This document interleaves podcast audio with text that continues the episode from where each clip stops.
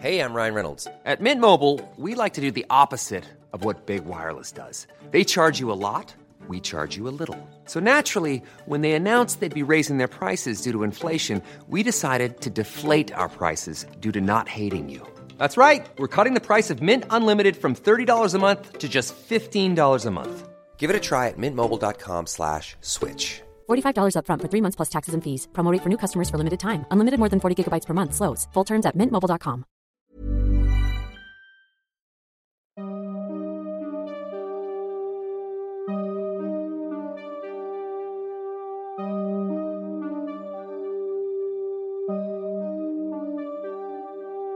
Durante los siguientes minutos escucharás historias que podrían quitarte el sueño. Cosas que pasan con mayor frecuencia de lo que podrías imaginar. Anécdotas vividas por personas reales, como tú, como yo. ¿Estás listo para escucharlas? Así que ponte cómodo y apaga la luz, porque yo soy Emanuel Morales. Y yo, Kevin García. Y estas son Las historias de Mundo Creepy.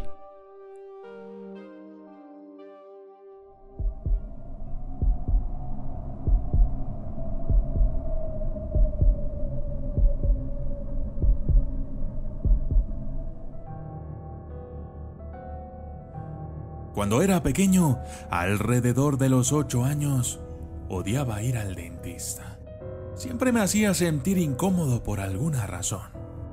Recuerdo haber pensado en su sonrisa. Se extendía demasiado y parecía forzada, como la de los payasos. Por esa razón, mi madre siempre entraba conmigo para que no tuviera miedo. Tengo padres divorciados, así es que un día fue turno de mi padre para llevarme al dentista. Pero en esa ocasión, el dentista insistió en que mi padre no entrara, sino que esperara en el vestíbulo hasta que terminara. Los asistentes tuvieron que llevarme literalmente arrastrando al consultorio, pues estaba muerto de miedo y se podía escuchar mi griterío por todo el pasillo. Finalmente, mi papá regresó a buscarme. Estaba muy irritado porque había hecho una escena. Reprogramaron mi cita para cuando mi mamá pudiera llevarme y nos fuimos. Él me dio un gran sermón acerca de lo mal que estaba actuando y le dijo a mi madre que ella me estaba echando a perder y un montón de cosas más. Dos semanas después, vimos en las noticias que mi dentista había sido acusado de pornografía infantil. Al parecer, se quedaba a solas con los niños, los desvestía anestesiados y les tomaba fotografías.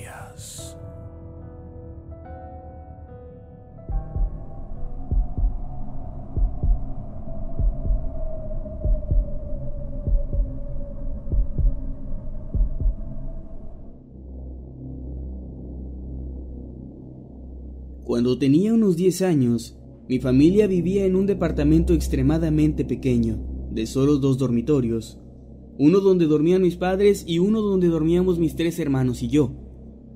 Cuando estaba cansado de mis hermanos, prefería dormir abajo, en la pequeña sala de estar. Una noche estaba acostado en el sofá frente a la puerta de entrada y mirando el cielo por la ventana junto a la puerta, cuando de repente vi una cara enfrente de la ventana. Estaba asomándose, iluminada por la llama de un encendedor. Yo me congelé por un momento y la cara se fue. Me sentí bastante aliviado. Era un barrio peligroso y pensé que tal vez habían sido nuestros vecinos drogadictos, viendo si mis padres aún estaban despiertos. Estaba quedándome dormido nuevamente cuando vi de nuevo aquel rostro en la ventana. Esta vez intenté gritar, pero de mi boca no salió nada, ni un sonido. Esta persona entonces pateó la puerta, haciendo mucho ruido, y entró a la casa. Él me vio, sonrió y se dirigió a la cocina. Cuando regresó de la cocina, traía con él un cuchillo. Venía caminando hacia mí, cuando mi padre bajó corriendo las escaleras con un bate de béisbol, y el tipo, que al parecer estaba bastante drogado, salió corriendo de ahí. Ya pasaron muchos años, pero todavía no puedo dormir fácilmente en sofás hasta el día de hoy.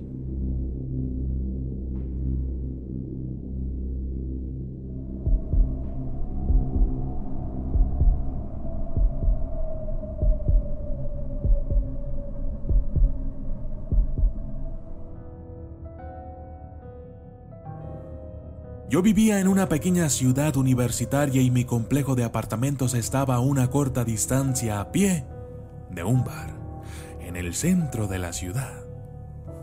Una noche entre semana salí al porche para fumarme un cigarrillo o dos.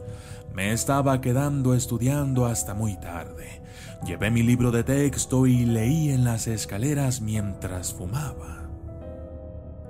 Vi a una chica, a la que nunca había visto pero que vivía en un apartamento en la planta baja. Regresaba desde el centro. Ella estaba sola y se podía ver, por su forma de caminar, que había estado bebiendo. Ella llegó a su departamento y apenas cerró la puerta antes de que un tipo, que había salido de la nada, llamara a su puerta. Ella abrió y noté que se presentaron, lo que era extraño porque era después de las 2.30 de la madrugada. ¿Quién venía al apartamento de una chica extraña en ese momento? Entonces, decidí quedarme afuera y prestar atención. Estuvieron hablando durante más de 10 minutos. Luego pude notar que ella se dio cuenta de cuán extraña era la situación, pero no sabía cómo terminar la conversación. El sujeto entonces comenzó a comportarse de manera más espeluznante. Extendió la mano para acariciar su cabello, al menos tres veces y trataba de acercarse lentamente a ella y a la puerta. Al ver la notoria incomodidad de la chica y que las cosas se ponían más tensas, traté de hacer más ruido para que supieran que estaba allí. El tipo me vio, se despidió y desapareció tan misteriosamente como había aparecido. Llamamos a la policía y días más tarde a la chica y a mí nos hicieron dar una descripción para un dibujante. Tan pronto como el boceto se hizo público, llegaron decenas de llamadas. El sujeto resultó ser un violador en serie, que seguía a las chicas solitarias a casa desde los bares y fingía ser un taxi que les ofrecía un aventón. Pero esta chica había corrido con suerte, tan solo por vivir cerca del bar.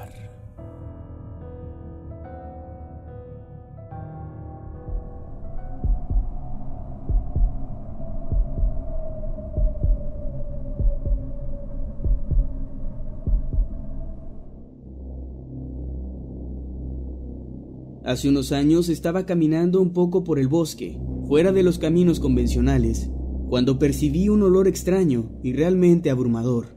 Siendo entrometido y curioso como siempre, retiré la maleza para echar un vistazo y encontré la fuente de aquel horrible olor. Encontré un cadáver. El tipo claramente había estado ahí por un buen tiempo y no se veía nada bien. Estaba todo hinchado, verde y negro. La fauna local también había estado cenando bien durante unos días, su rostro, el cual recuerdo claramente, era solo una calavera con algunos trozos de carne colgando. Llamé a la policía y me dijeron que esperara con el cuerpo hasta que llegaran. Como estaba en el medio de la nada, les tomó bastante tiempo llegar y se hizo de noche. Yo solo me senté ahí en la oscuridad, junto a él, durante todo ese tiempo. Finalmente la policía llegó y se hicieron todos los procedimientos y eso. Resultó que el sujeto se había suicidado. Lo raro es que después de eso, por mucho tiempo tuve sueños con él, donde me hablaba y no me decía cosas muy agradables. Decía que estaba enojado conmigo, ya que yo lo había perturbado de su lugar de descanso, y quería que yo me matara, igual que él. Probablemente sea solo mi imaginación, las secuelas del trauma de haberle encontrado, y lo bastante perturbador que fue ese momento para mí. Lamentablemente he de decir que todavía aparece en mis sueños de vez en cuando, especialmente cuando hablo de él, y estoy casi seguro de que esta noche aparecerá de nuevo, ya que estoy tecleando esto.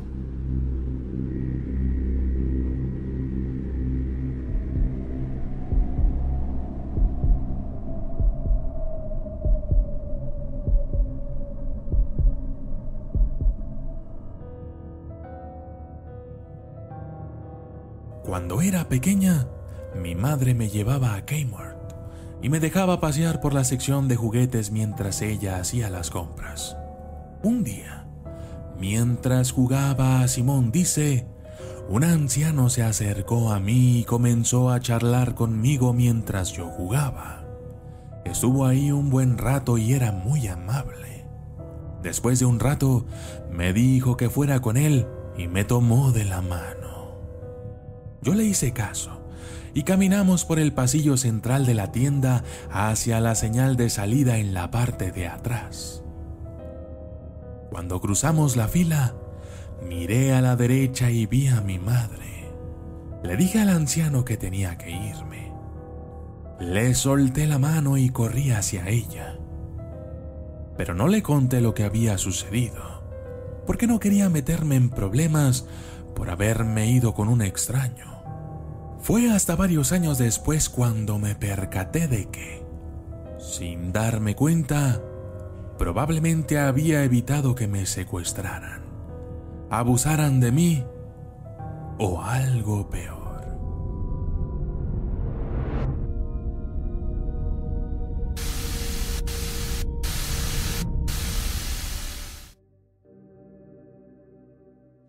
Cuando era pequeña y vivía en mi antiguo departamento, mi madre se hizo amiga de la vecina de la planta baja, y a menudo nos invitaba a tomar el té, y ella siempre estaba sola.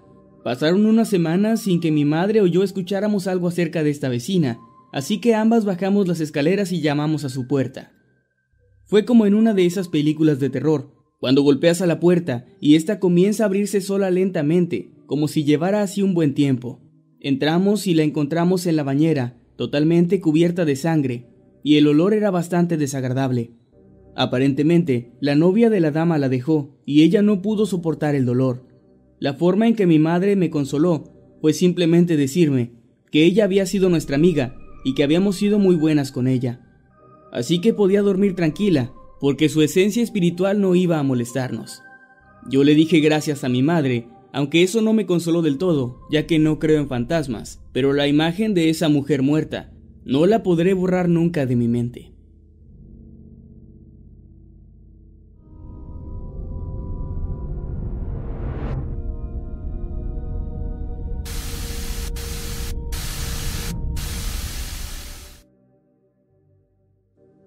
Mi madre y mi abuela siempre fueron extremadamente protectoras conmigo.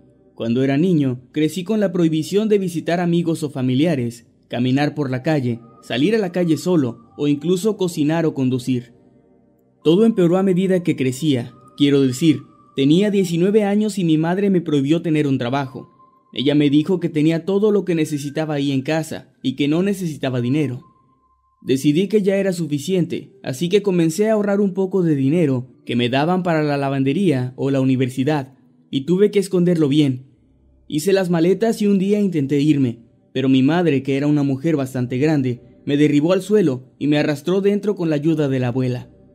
Me quitaron mi teléfono y durmieron en la entrada de mi habitación para asegurarse de que no me escapara por la noche.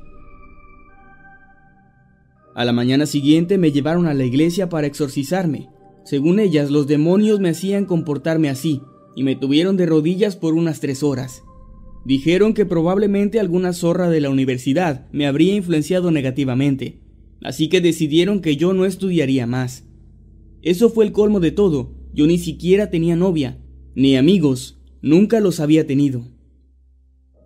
Ese día entendí que estaba solo, nadie me ayudaría, mi madre los convenció a todos de que yo estaba loco y que necesitaba ayuda. En mi segundo intento, unas semanas más tarde, conseguí un boleto de autobús, pero antes de abordar, uno de mis primos llegó y me llevó a la fuerza de regreso a casa en su automóvil. Mi primo me dijo que mi madre solo quería protegerme, que me estaba ayudando. Me mantuvieron aislado durante un año completo, antes de que pudiera obtener ayuda. Durante todo ese tiempo algunos de mis parientes incluso estacionaban sus autos fuera de la casa, haciendo guardia durante el día y también por la noche para evitar que me fuera. Finalmente, con la ayuda de un ex compañero de la universidad, con quien pude contactarme escondidas, logré salir de la casa y de la ciudad. Desde entonces recibo mensajes a diario de mi madre y también de mi abuela, diciéndome que el diablo me ha corrompido y que necesito regresar con ellas. Dicen que están muriéndose sin mí, Un par de veces han tratado de entrar a mi cuenta de PayPal y de Facebook, pero afortunadamente no han logrado contactar conmigo.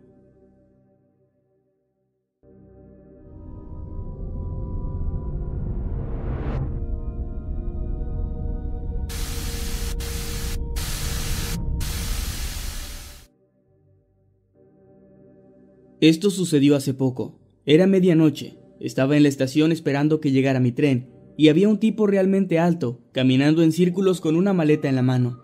Él me miró y comenzó a acercarse a mí. Mientras se acercaba, noté que estaba luchando por llevar la maleta que estaba bastante pesada. También noté que algo estaba escurriendo de ella. Estaba filtrándose una especie de líquido, pero no era agua, parecía aceite o algo más espeso. El tipo se acercó bastante a mí y percibí un olor extraño. Él me pidió que tomara la maleta. El tono If you're looking for plump lips that last, you need to know about Juvederm lip fillers. With Juvederm Volbella XC and Juvederm Ultra XC, your lip look, whether it's subtle or bold, can last up to one full year with optimal treatment and no additional maintenance. Find a licensed specialist and see if it's right for you at juvederm.com today. That's J U V E D E R M.com. Add fullness to lips in adults over 21 with Juvederm Volbella XC or Juvederm Ultra XC. Do not use if you have severe allergies or a history of severe allergic reactions, or if you're allergic to lidocaine or the proteins used in Juvederm. Tell your doctor if you have a history of scarring or taking medicines that decrease the body's immune response or that can prolong bleeding. Common side effects include injection site redness, swelling, pain, tenderness, firmness, lumps, bumps, bruising, discoloration, or itching. As with all fillers, there's a rare risk of unintentional injection into a blood vessel, which can cause vision abnormalities, blindness, stroke, temporary scabs, or scarring. For full important safety information, visit juvederm.com. Su voz era un poco agresivo y no parecía estar sobrio. Mirándolo de cerca, noté que estaba cubierto de tierra hasta la cara y tenía cortes en ambos brazos. Solo le dije, lo siento, y empecé a alejarme. Mi tren estaba llegando y el tipo me siguió, diciendo cosas que no pude entender del todo. Subí al tren, la puerta se cerró, él se quedó afuera y comenzó a gritar algo. Estaba señalándome y el tren comenzó a avanzar lentamente. De repente el tipo golpeó la ventana en señal de frustración, con los ojos completamente fijos en mí. Los otros pasajeros comenzaron a mirar con extrañeza, y lo más raro fue que cuando el tren por fin tomó velocidad, pude ver cómo el sujeto volvía a caminar en círculos en la estación, tal como al principio. Hasta ahora no he vuelto a verlo, y no tengo ni idea de qué quería o qué llevaba en aquella maleta.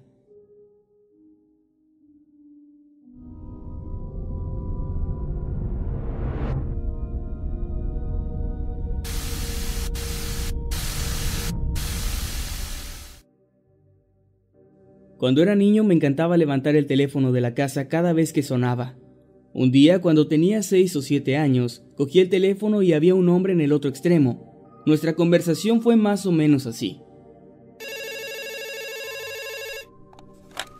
¿Hola?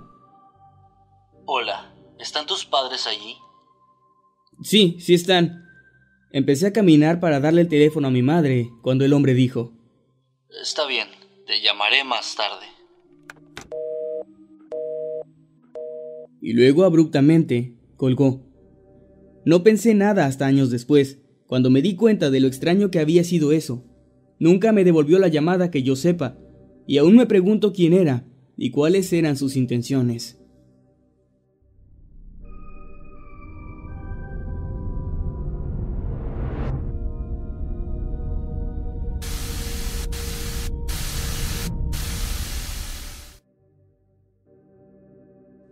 Esto sucedió en 2008. Yo tenía 19 años y vivía con mis padres y mi hermana. Recuerdo que mi padre acababa de conseguir televisión por cable y estaba muy emocionado, pero solo el televisor de la sala podía usar el decodificador y yo realmente quería poner cable en mi habitación, sin tener que pagar por una nueva caja, por supuesto. Así que mi papá un día salió y me compró un transmisor receptor AB. Básicamente era un hardware de dos piezas, en el que se conectaba a una pequeña caja en la televisión, y así podía obtener cable a través de una señal inalámbrica. Así que un sábado en la mañana decidí conectarlo. Esta es la foto del receptor. La tomé cuando todo esto ya había pasado y quería contarle la historia a un amigo. En fin, mi hermana menor, que tenía entonces 16 años, era la única persona que estaba en casa en ese momento. Estaba arriba en su habitación, mi habitación estaba abajo. Abrí la caja y la conecté. Al principio la señal iba y venía, hasta que finalmente obtuve algo. Aquí es donde las cosas comenzaron a ponerse un poco como película de terror. Recuerdo haber sentido mucha emoción por haberlo logrado. Una imagen borrosa comenzó a mostrarse en la pantalla, pero entonces recordé que el decodificador de cable no estaba encendido, y me pregunté, ¿de dónde demonios está recibiendo esta señal? Estaba pensando en eso cuando repentinamente la imagen difusa se volvió clara y vi una cama. Tomé esta fotografía con mi cámara. Al principio pensé que era mi propia cama, así que corrí escaleras arriba para decirle a mi hermana, y estaba absolutamente aterrado. Le dije que bajase y echara un vistazo. Ella bajó, y ambos nos dimos cuenta de que esa no era mi cama. No sabíamos de quién era o cómo es que el televisor estaba recibiendo esa señal. Obviamente el receptor estaba recogiendo la señal de una cámara de seguridad, pero de quién y para qué era, eso no lo sabíamos. Finalmente mis padres llegaron a casa, les mostré lo que ocurría y llegamos a la conclusión de que tendría que ser de algún vecino cercano. Y luego vimos en la pantalla cómo alguien entraba en esa habitación. Mi papá lo reconoció como uno de nuestros vecinos, y aún no sabíamos para qué era esa cámara, pero asumimos que tenía algo que ver con una infidelidad. O él o su esposa habían preparado todo para mirar al otro y obtener pruebas de si alguien estaba siendo infiel. Al menos eso fue lo que pensamos aunque también estaba la posibilidad de que la hubieran colocado ahí para grabarse teniendo sexo. Me conecté a esta señal durante más de una semana, pero después de unos días la novedad se disipó, además de que no logré ver nada interesante. Me sentía bastante extraño al verlo, sabía que estaba mal, pero no podía evitar la curiosidad. Tiempo después me di cuenta de que nuestros vecinos estaban haciendo una serie de mejoras en su casa, así que había muchos trabajadores en el lugar prácticamente todo el día. Una tarde, curioseando en esa señal, vi a un hombre entrar en la habitación. Era el fontanero que había estado ahí regularmente para las renovaciones. No pensé nada malo hasta que él comenzó a abrir los cajones. Llamé a mi madre, la única persona en ese momento que estaba en casa, y comenzamos a mirarlo. Vimos cómo él sacó varias prendas íntimas de los cajones y comenzó a olerlos. Haciendo toda esa mierda espeluznante, al principio pensamos que los vecinos tal vez sospechaban de él y de su conducta extraña, y habían puesto la cámara para tener evidencia. Pero lo que ocurrió después nos heló la sangre. Lentamente el hombre volteó hacia la cámara y comenzó a caminar hacia ella. Miró justo debajo del lente, y entonces estábamos convencidos de que él sabía que estábamos mirando. Mamá inmediatamente llamó a mi papá. Yo seguí ahí mirando y le dije a mi mamá que no creía que el hombre supiera que estábamos ahí, pero definitivamente él era quien había puesto la cámara. Papá llegó a casa y entonces el fontanero se había ido. Mi padre se acercó a los vecinos para decirles lo que habíamos visto. Mi mamá quería quedarse completamente fuera de eso, estaba aterrorizada, así que no quiso salir. Cuando le contamos a los vecinos lo que había pasado, ellos no tenían ni idea de lo que estábamos hablando. Le permitieron a mi papá subir a su habitación y él localizó la cámara. Estaba camuflada en un termostato instalado en la pared. El fontanero lo había instalado ahí. Los vecinos, completamente aterrados, llamaron a la policía. Se realizó una investigación y durante la próxima semana más o menos no escuchamos absolutamente nada al respecto. Pero aún así por mucho tiempo mi familia y yo estuvimos muy paranoicos. Era espeluznante pensar que podíamos tener algo así, una cámara escondida en nuestra propia casa. Después de un par de semanas mi madre estaba hablando con la vecina y le preguntó qué había pasado con todo eso. La vecina le dijo que la policía descubrió que por las noches el fontanero venía a nuestra calle y se estacionaba en su automóvil con los vidrios arriba, mientras los espiaba desde su computadora portátil. Todavía me asusta la idea de ese espeluznante plomero sentado allí fuera con su computadora, mirando a mis vecinos con una cámara oculta.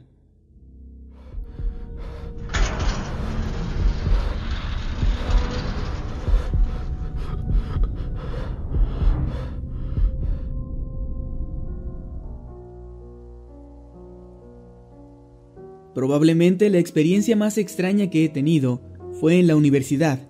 Estudié psicología y en una ocasión para una clase el profesor llevó a una mujer voluntaria para una sesión de hipnoterapia. La mujer se había sometido a una cirugía años atrás y había despertado en medio de la operación por un error de los médicos. Estaba bajo el efecto de los relajantes musculares, por lo que no podía moverse, pero podía sentirlo todo. El cirujano no sabía que estaba despierta, así que practicó la cirugía normalmente, mientras ella no podía moverse ni hablar. Para la clase nosotros estábamos detrás de un espejo doble, para que ella se sintiera en un espacio seguro y privado, mientras nosotros observábamos todo y tomábamos notas en el proceso. El profesor nos explicó que la mujer había suprimido el recuerdo de la cirugía, pero había desarrollado una ansiedad terrible y un trastorno de estrés postraumático. Cuando fue sometida a la hipnosis, su memoria reprimida de la cirugía volvió, y la pobre mujer comenzó a gritar horriblemente mientras nosotros seguíamos observando totalmente consternados. Dejen de cortarme, dejen de cortarme, por favor, gritaba, al mismo tiempo que apretaba sus manos en el abdomen, rasgándolo con sus uñas hasta sangrar, haciéndose daño ella misma una y otra vez, mientras nuestro profesor trataba de sacarla del trance. Algunos de mis compañeros salieron del aula y otros simplemente cerraron los ojos. Fue absolutamente horrible. La mente humana, sin duda, puede ser muy compleja, pero a veces también es totalmente espeluznante.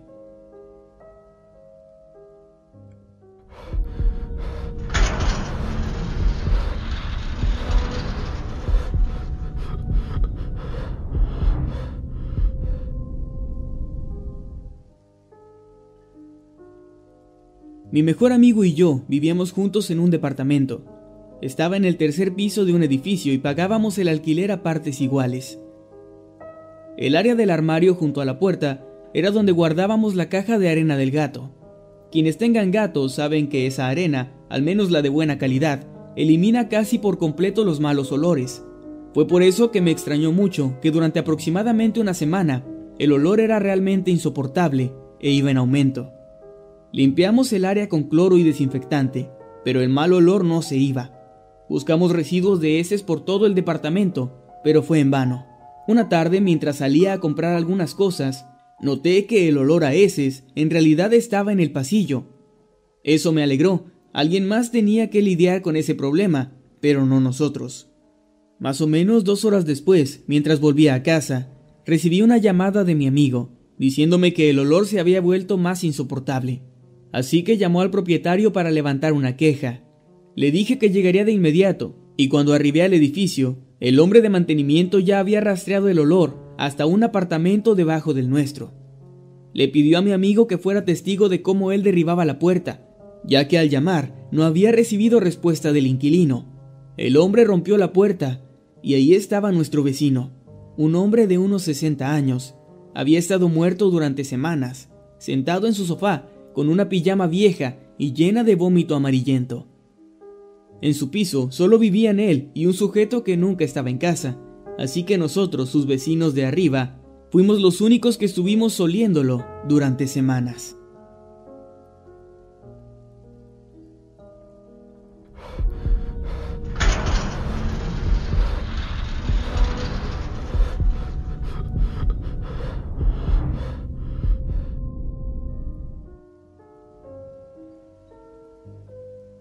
Cuando tenía nueve o diez años, solía pasear por lugares poco poblados. Mi vecindario era bastante tranquilo y mi ciudad en general también, así que no era raro ver a niños jugando en terrenos baldíos y sitios alejados como las viejas vías del tren y casas abandonadas. En una ocasión, mientras andaba solo cerca de una vieja casa, vi a un hombre de pie en la puerta de la construcción. El tipo estaba muy flaco y parecía enfermo. Su mirada era rara, como si estuviese drogado o algo así. El tipo me vio y me dijo que me acercara. Yo, inocente o más bien estúpidamente, lo hice. Él me preguntó si vivía cerca de ahí y le dije que sí.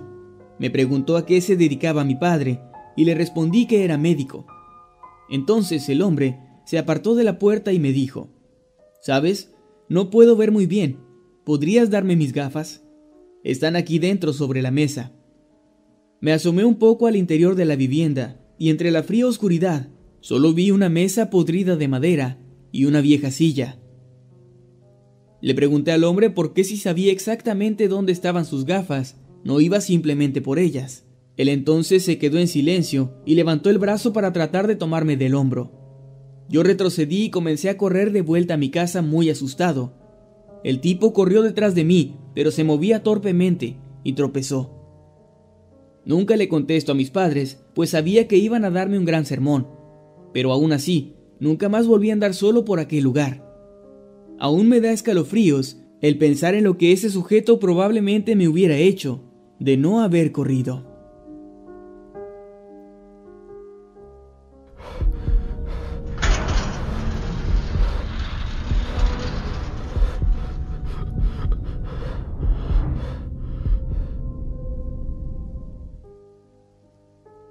Cuando era niño, íbamos cada año a unas cabañas de playa. Eran pequeñas y rústicas, con comodidades muy básicas. No había televisión ni aire acondicionado, todo era bastante natural. Una pequeña tradición que teníamos mi madre y yo era tomar una taza de té caliente antes de ir a dormir. Una noche, mientras ya me estaba acomodando en la cama, mi madre fue a la cocina y tomó la tetera para llenarla. Cuando con el rabillo del ojo la vi estremecerse y luego gritar con voz muy firme. ¿Qué estás haciendo ahí? dijo mi madre. Yo giré completamente mi cabeza hacia la cocina y la vi mirando por la ventana. Ella retrocedió un poco y comenzó a gritar el nombre de mi padre.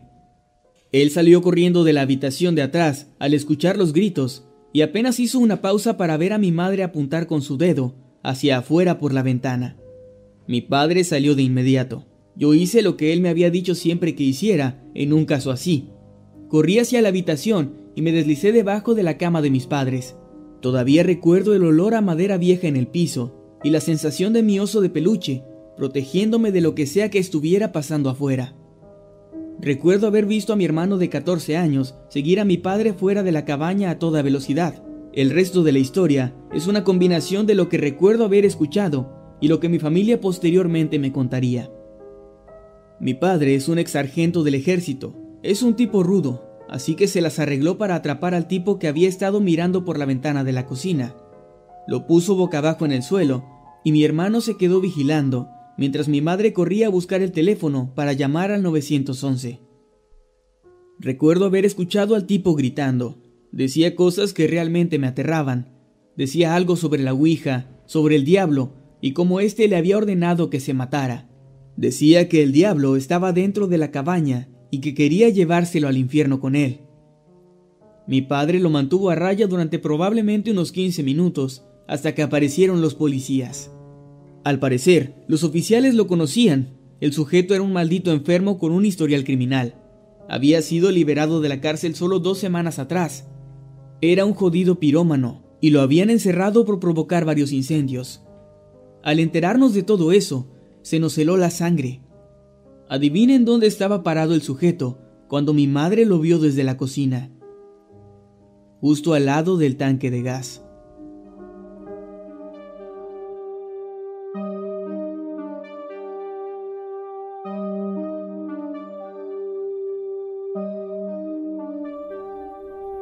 Hemos llegado al final de este episodio. Esperamos que haya sido de tu agrado.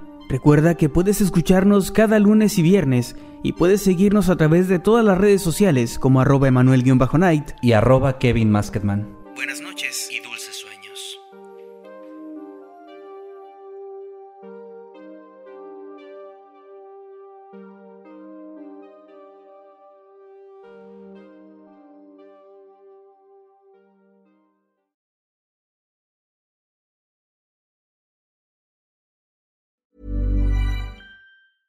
Hey, folks, I'm Mark Marin from the WTF Podcast, and this episode is brought to you by Kleenex Ultra Soft Tissues your ally to help tackle your allergy symptoms this season. I love the change of seasons, but nobody loves pollen and all those other things floating in the air that make you sneeze during this nice weather. Kleenex Ultra Soft tissues are hypoallergenic and allergist approved. So fight back against watery eyes and runny noses without worrying about irritating your skin. For this allergy season, grab Kleenex and face allergies head on.